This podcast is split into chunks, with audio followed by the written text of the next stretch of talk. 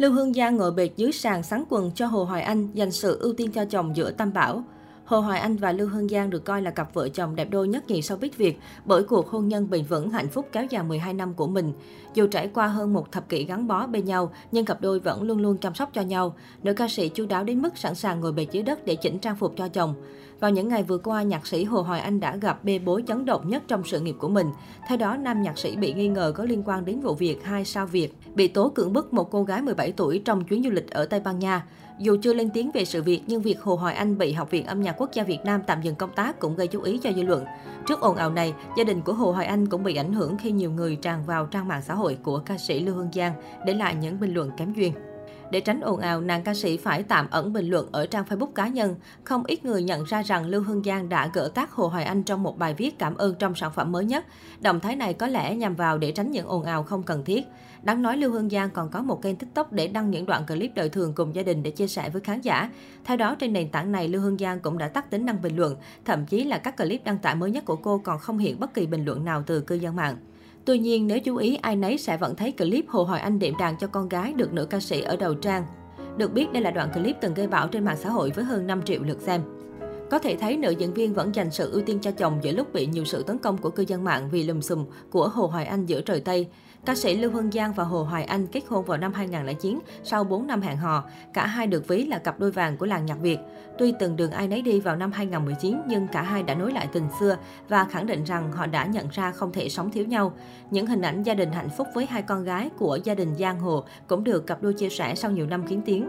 Trên trang cá nhân của mình, giọng ca nụ hôn cuối thường xuyên chia sẻ những hình ảnh vào bếp của chồng và những món ngon anh đã nấu. Cô cho biết chồng nấu ăn rất ngon và còn hay đảm nhận vai trò bếp trưởng trong mỗi bữa cơm gia đình.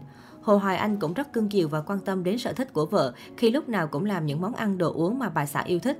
Lưu Hương Giang từng tiết lộ, cô trông bụng mỉm hơn vì được chồng nấu cho nhiều món ăn ngon. Không những vậy, với vai trò là một người bố, anh cũng rất mẫu mực. Trong suốt quá trình nuôi dạy con cái, Hồ Hoài Anh luôn là người đồng hành với Hương Giang. Anh từng khẳng định bản thân không hề ngần ngại với những việc như thay bỉm hay tắm cho con. Những lúc bà xã bận biểu, Hồ Hoài Anh luôn là người thay vợ quan tâm chăm sóc cho con cái. Lưu Hương Giang từng tâm sự về chồng, đàn ông xây nhà, đàn bà xây tổ ấm, nhưng đối với chồng Giang thì anh cũng không nề hà cả việc nhỏ, vợ bận thì anh nấu ăn trong con. Trước đó, vị nhạc sĩ này còn không ngần ngại dành hẳn một style Tết để tham khảo ý kiến từ bạn bè, cũng như người hâm mộ về cách làm món ăn cho vợ. Hôm nay làm một món gì thật là Hà Nội cho vợ nhỉ?